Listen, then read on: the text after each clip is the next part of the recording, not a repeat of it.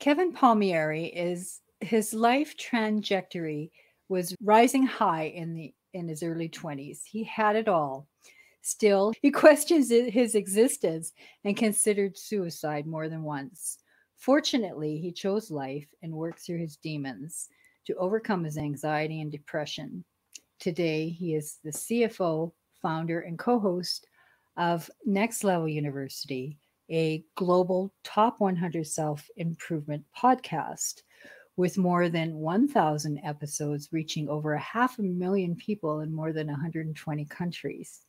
Focused on learning and unlearning, he uses his experience to help others with a no BS approach to holistic self improvement.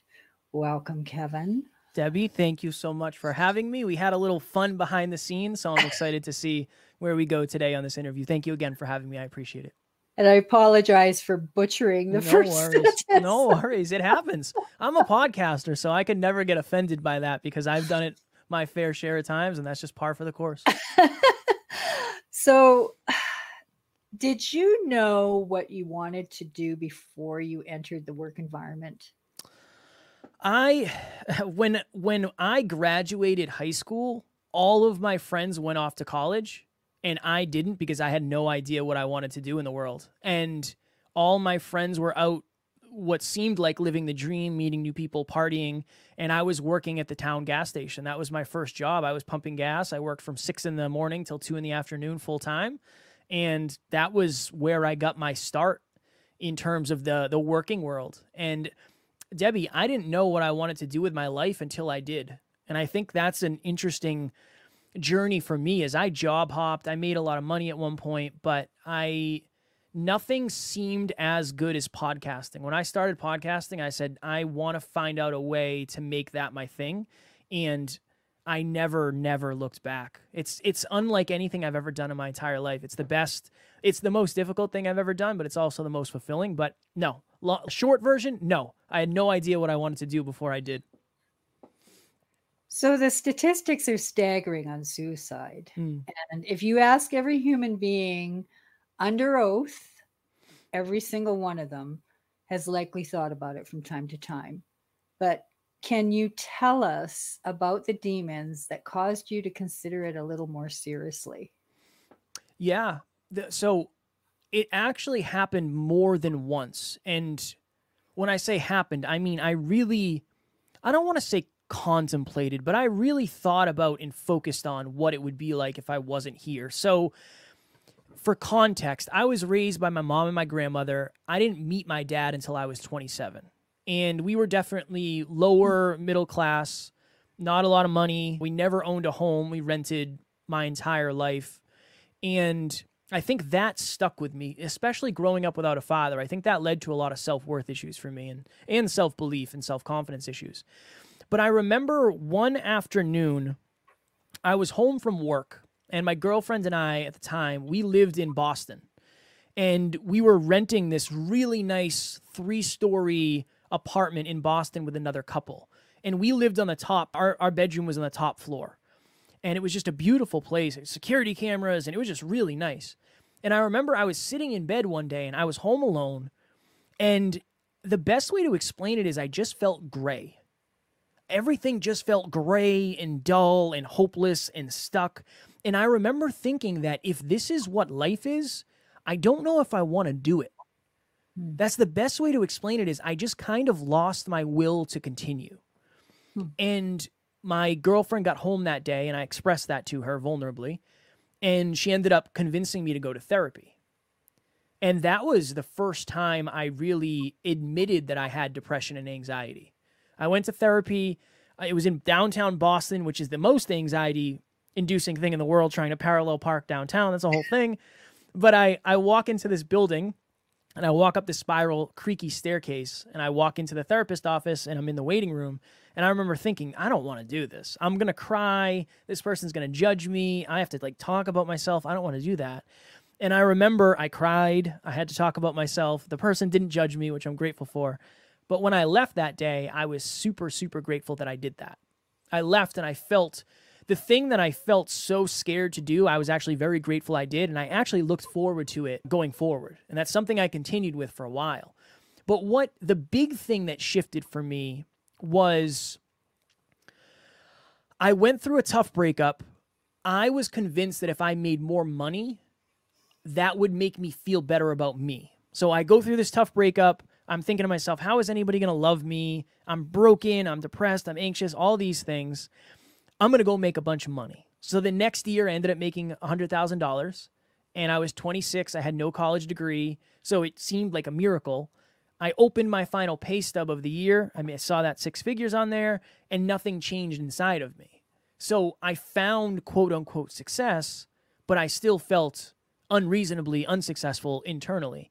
This is and, after therapy or before? Yeah, this is after therapy. So I thought I had it figured out. I stopped going to therapy because things were working out, and that's that's usually how it works, right? It, it therapy went so well that I didn't have to do it anymore, and I end up accomplishing what quote unquote seems like success.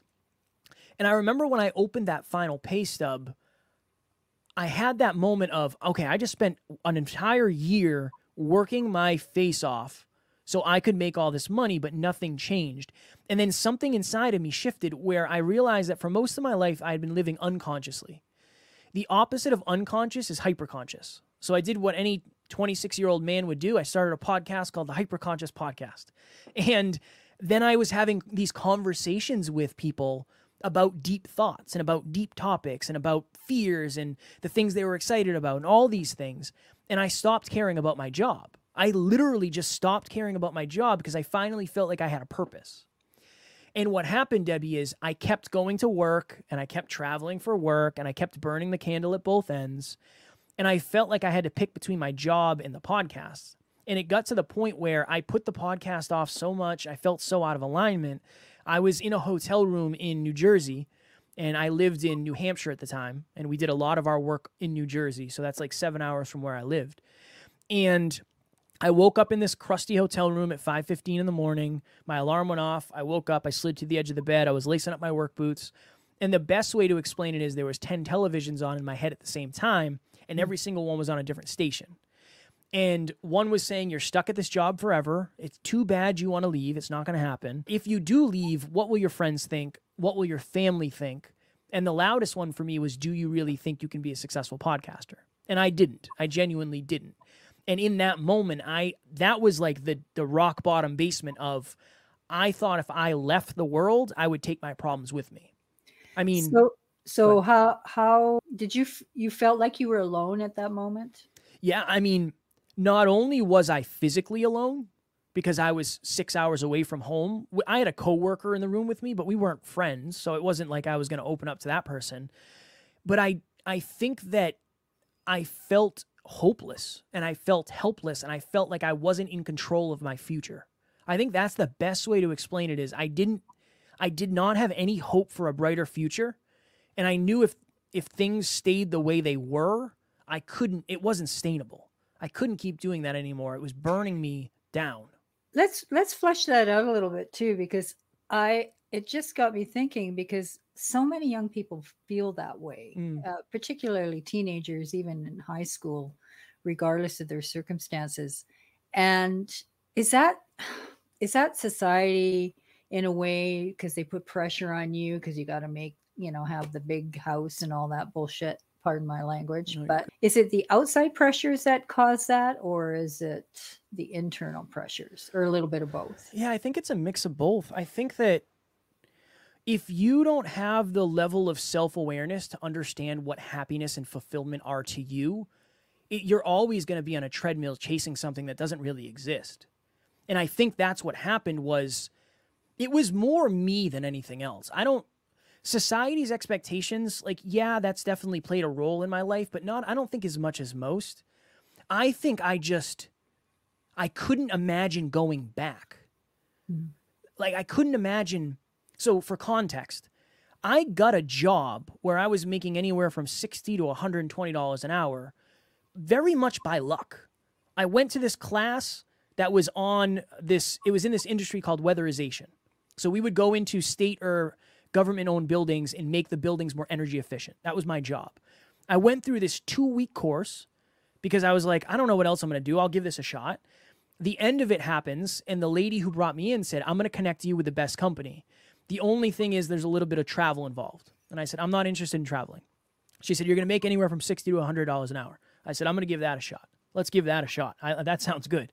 And I remember one of the hardest things for me sitting on that bed was imagining going back to like a job that paid me $15 an hour. I didn't know how I could do that. Pride was a part of it. My lifestyle was a part of it, right? My bills were like three or four thousand dollars a month. I couldn't go back to a job making six hundred dollars a week. I was making that in a day. So I think for me, it just felt circumstantially like I was trapped and I could not find a way out. So I think it was more it was more me internally not understanding that I could create a brighter future paired with the circumstance of feeling stuck in a corner. What so what was that moment where you decided that you had to change this trajectory or it was going to spiral out of control?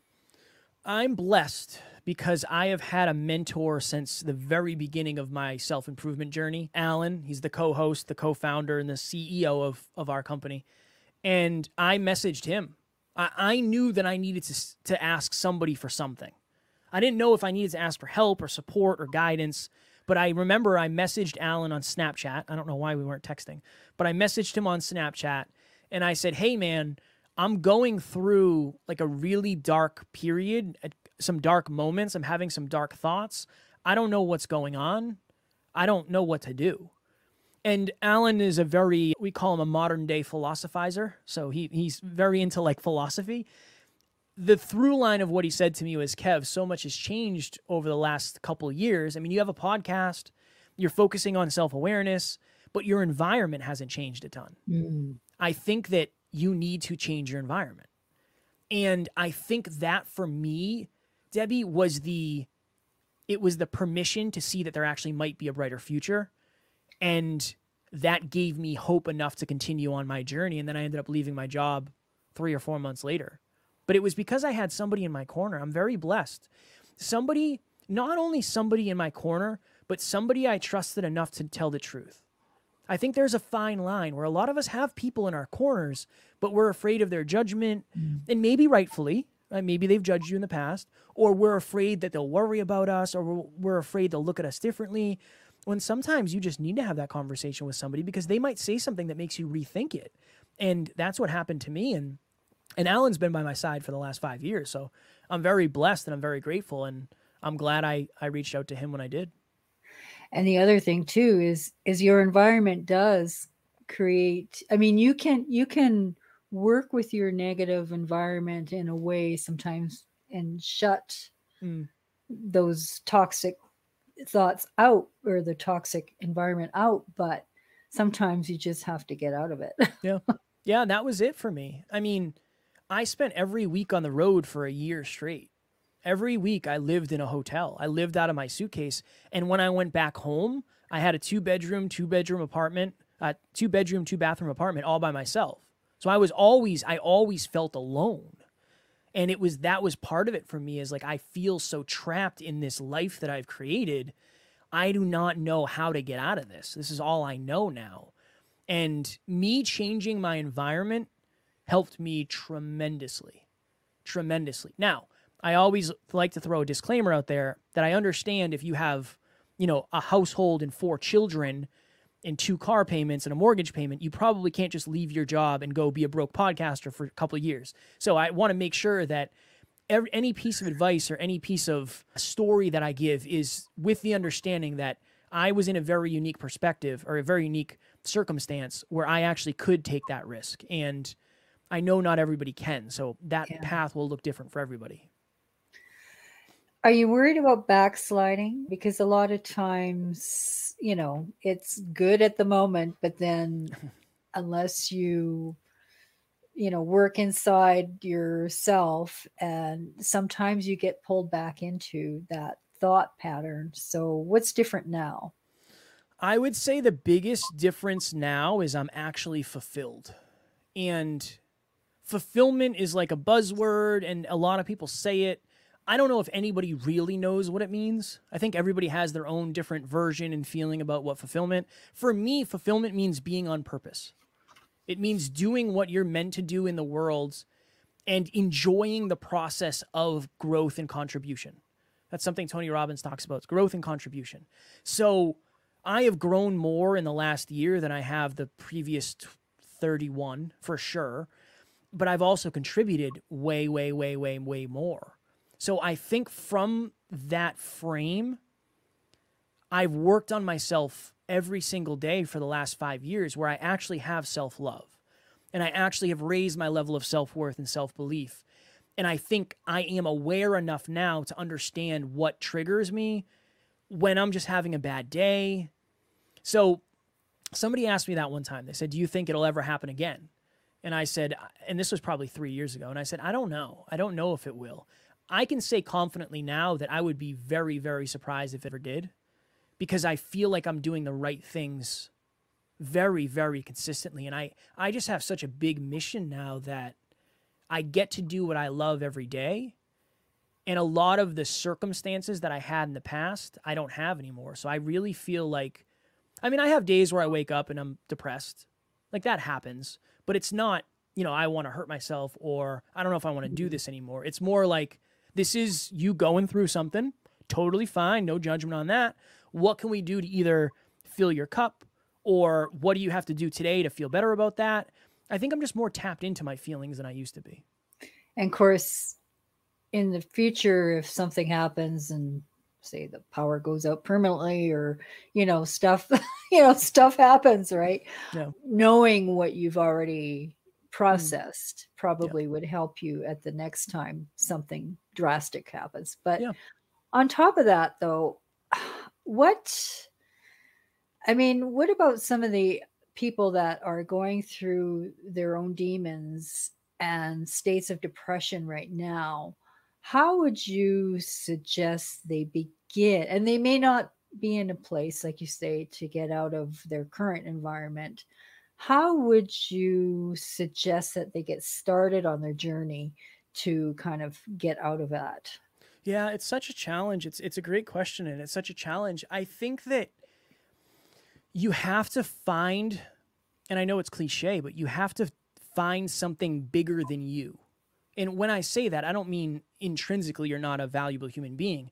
I just mean it's it's hard to be focused on self when mm. you're focused on others. So that would be my natural reaction would would be to say when I felt the best after I went through that, it was when I knew I was directly helping other people. And I, I this is the other thing too. You have to make sure you're helping people with scars, not open wounds. Right? Uh-huh. So like I would not describe that a little more. yeah, yeah. I, I've taught I've told my story I don't know, thousands of times at this point. So for me, it's scarred over. I can talk about it. We can dig into all of it. I am not ashamed. I am not afraid. It doesn't trigger me in any way, shape, or form. Where if you asked me the day after I had those thoughts and said, hey, can we have a conversation about this? That was still an open wound. Mm-hmm. And I mm. would not have been able to talk about that without that doing something detrimental to me. So I believe, and one of our mentors, Evan Carmichael, said this your purpose comes from your deepest pain my purpose in life is really to try to help people from ever getting to the point I got to through self improvement.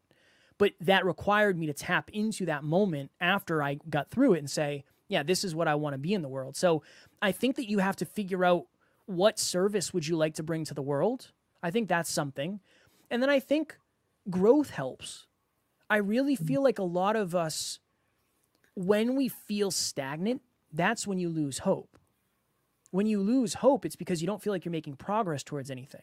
And I think even in my story, I made all the progress I wanted and I felt like I was starting over and I didn't know what to do. I didn't know what to progress towards. So those are a couple things I would say. I think another important thing is you got to check the circle that you're surrounding yourself with.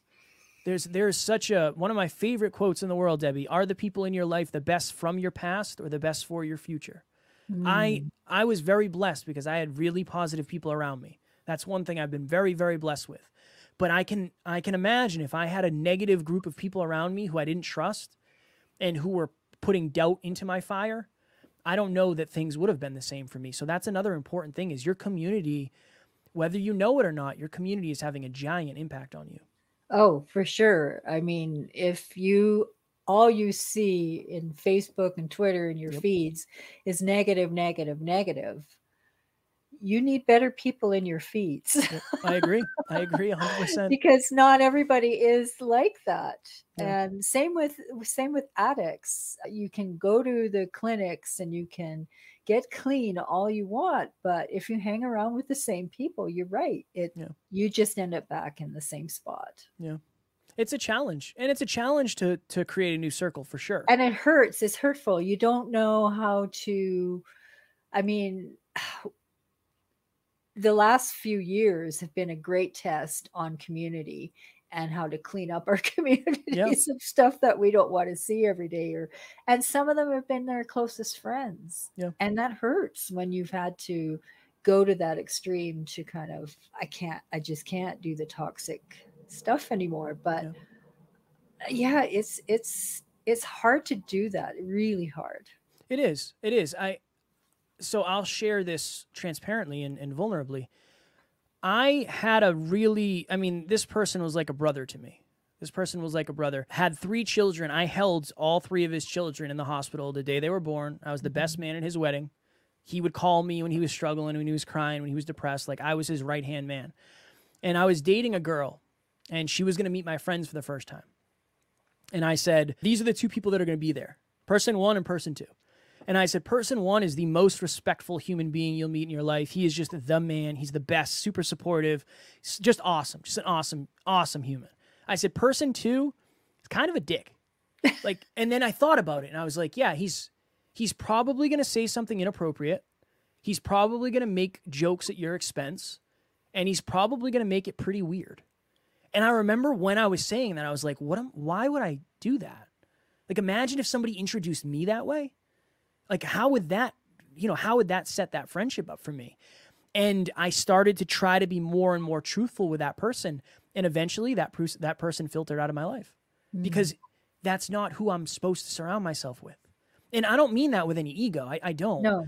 Right. But why would somebody who is so focused on getting better every single day so he can bring something amazing to the world and somebody who's so focused on looking in the mirror of the self awareness and where I'm messing up and where I'm getting better, and somebody who's super focused on service, why would I have somebody in my life who doesn't treat me well? That's not fair to me. Right. And that was very painful. I still think about that person all the time. I think about that person's kids all the time. It makes me emotional thinking about that. It genuinely does. But I knew that was what's what was best for my future. So many of our relationships are what they used to be. We used to go to high school together. I know, I know you did. We used to go to college together. I know. We used to do all these things, but is it going to be that way in the future? Are they actually going to help you get to the future that you want to? If not, I'm not saying you have to do anything, but I would have a conversation with yourself about that and say, well, am I willing to give up my goals for this friendship? Am I willing to give up my dreams, my potential dream relationships, my dream body, my dream business, whatever it may be. It's it's a real conversation you have to have with yourself.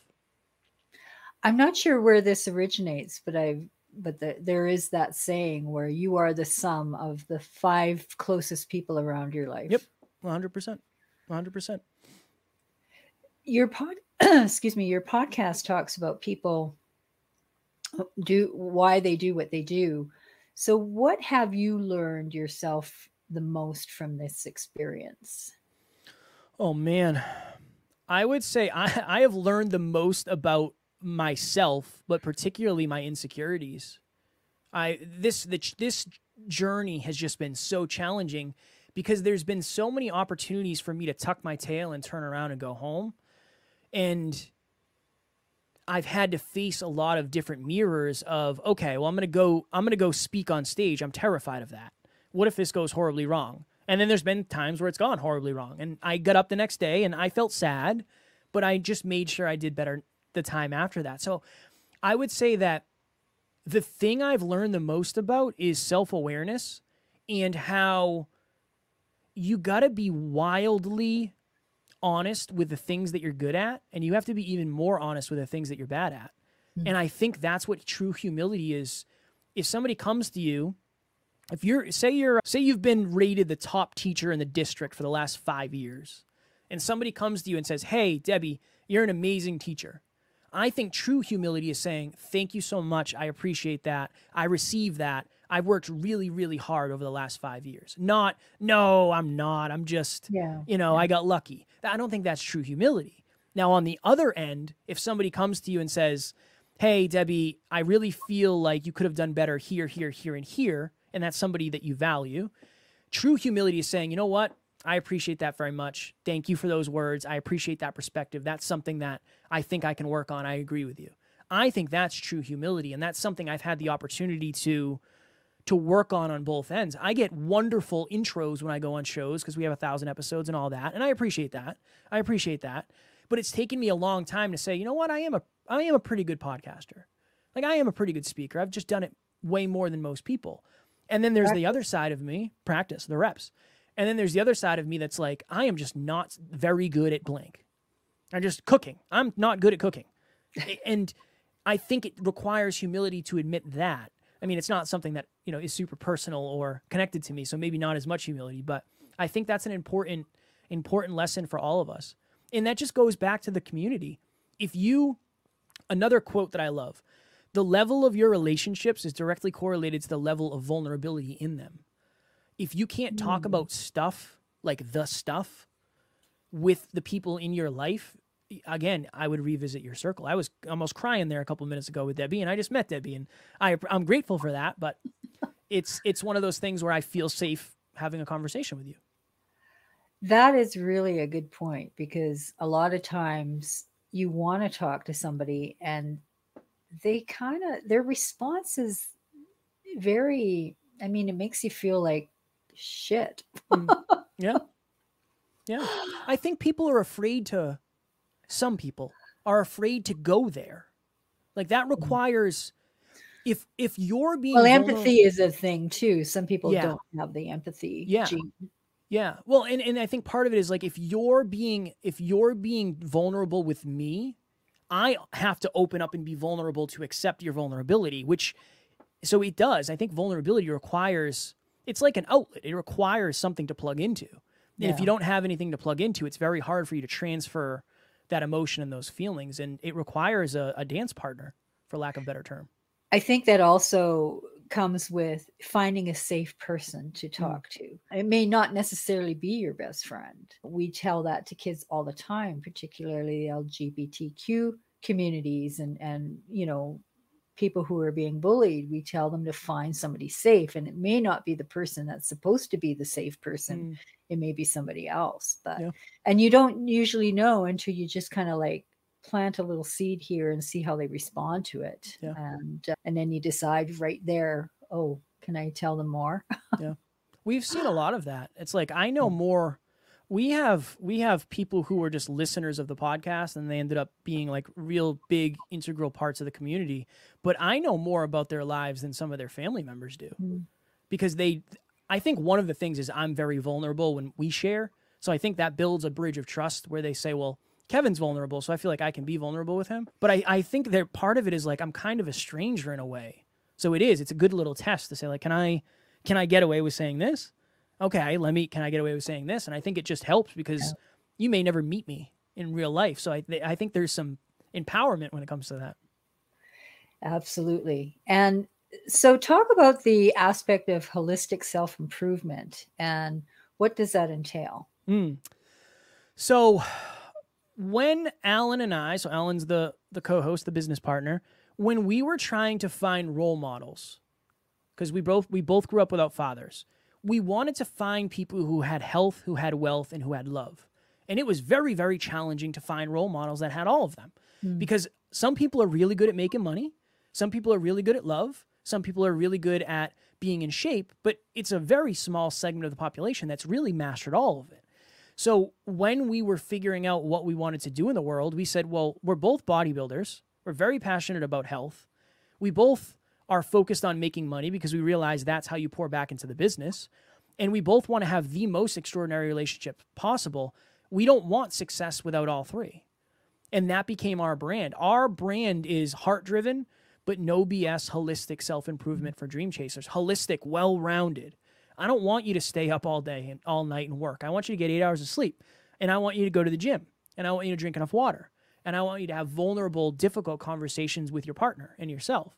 And I also want you to learn how to make money and understand finance. And so I think it's, we weren't taught a lot of that in school. You know, you're, you're not taught a lot of that. And not a thing. right. And, and I, I have nothing but the utmost respect for teachers. They do amazing things in the world and they very rarely get the credit that they, that they deserve. But one thing I will say is I think it's very hard for students to listen to people who don't have the results that they want. I think that's just a human thing where Alan and I have we have we're in good shape. That's what I'll say. We're in good shape. So somebody can look to us and say, "You know what? I can take fitness advice from that person." We're a successful business where we make multi six figures. They can say, "Oh, okay, their their wealth principles make sense." And we both have very very positive relationships with our partners where people can say, "Oh, they're actually practicing what they preach." So for us, we're trying to lead by example, which is a heavy burden mm-hmm. in a positive way. It's it's definitely a pressure, it's definitely a responsibility, but it forces me to be better every single day. And I think, you know, we're in a different place in time right now where leaders don't lead by talking. The best leaders lead by doing. And it's very hard to follow somebody who doesn't practice what they preach. So we're trying to practice it daily. Plus, you also have to own your vulnerabilities. So yes. if something of that three three prong table, one leg fell off, mm-hmm you have to own that and just say, oh, okay, this happened, but I still and we did. The, I still have this. yeah, we we did recently, Debbie. Alan and I were like, we're kind of out of shape. We're not in nearly as good of shape as we want to be. We've been so focused on the business, like we lost sight of it. We it was not as big of a priority as it was in the past. We made a commitment on the podcast that we were both going to lose ten pounds, and I'm down eight. I think Alan is down six. He's slacking a little bit, but we we got to be down 10 pounds by August 1st. That was a commitment we made to our community. If we don't make it, we don't get to record an episode. So you better believe I'm trying as hard as humanly possible every day because I will not miss an episode. So, what has this experience taught you about what's really important in life? It's a good question. And it isn't money. Money, money doesn't no. matter. No, money's money's good for certainty, shelter. You can have fun you know, but it's not it's not going to fulfill you.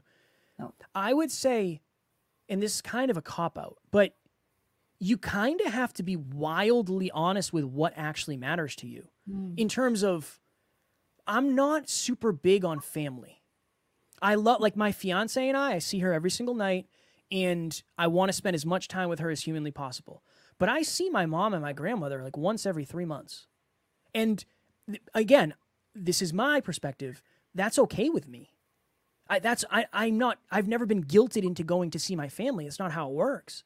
So I came to my own understanding that my family is very support, supportive and I love them dearly. But quality time with my family is just not a very high need for me. It just isn't. Qu- having a ton of friends just doesn't appeal to me. I don't hmm. require a lot of attention. I'm like I'm like a a cat. You can just put me in the corner. I'm good. Like I don't need a lot of attention. So I think that the through line for me is if you didn't have any external pressure, and I understand that's a big if, but what would you actually value? Like, what are your actual core values when nobody else is affecting them? That's important thing because if you're a people pleaser and you just say yes all the time because you know it benefits other people, you're not going to be happy. You gotta you have to learn the power of saying no when it's out of alignment. And i think i've gotten really really good at that which i'm grateful for. It's definitely pain and people will not like that all the time but i can put my head down at the end of the at the end of the day and say i feel like i did the right thing for me today. And i think that's that's important. That leads to fulfillment if people learn nothing else from your message what is the one thing you want them to know that will move them into feeling better about themselves. Your future can look very drastically different in a year. I mean, we've only been doing this for 5 years. You know, in the grand scheme of things that's not that long. That's it's just not that long. And yeah, if you start something today, 12 months from today, your life can look and feel and you can think and believe different. That's what I would say. A year is a long time and a lot can change for you. Thank you so much, Kevin. That was that's a great way to end this. You're very welcome. Thank you. This was wonderful. I appreciate you so much.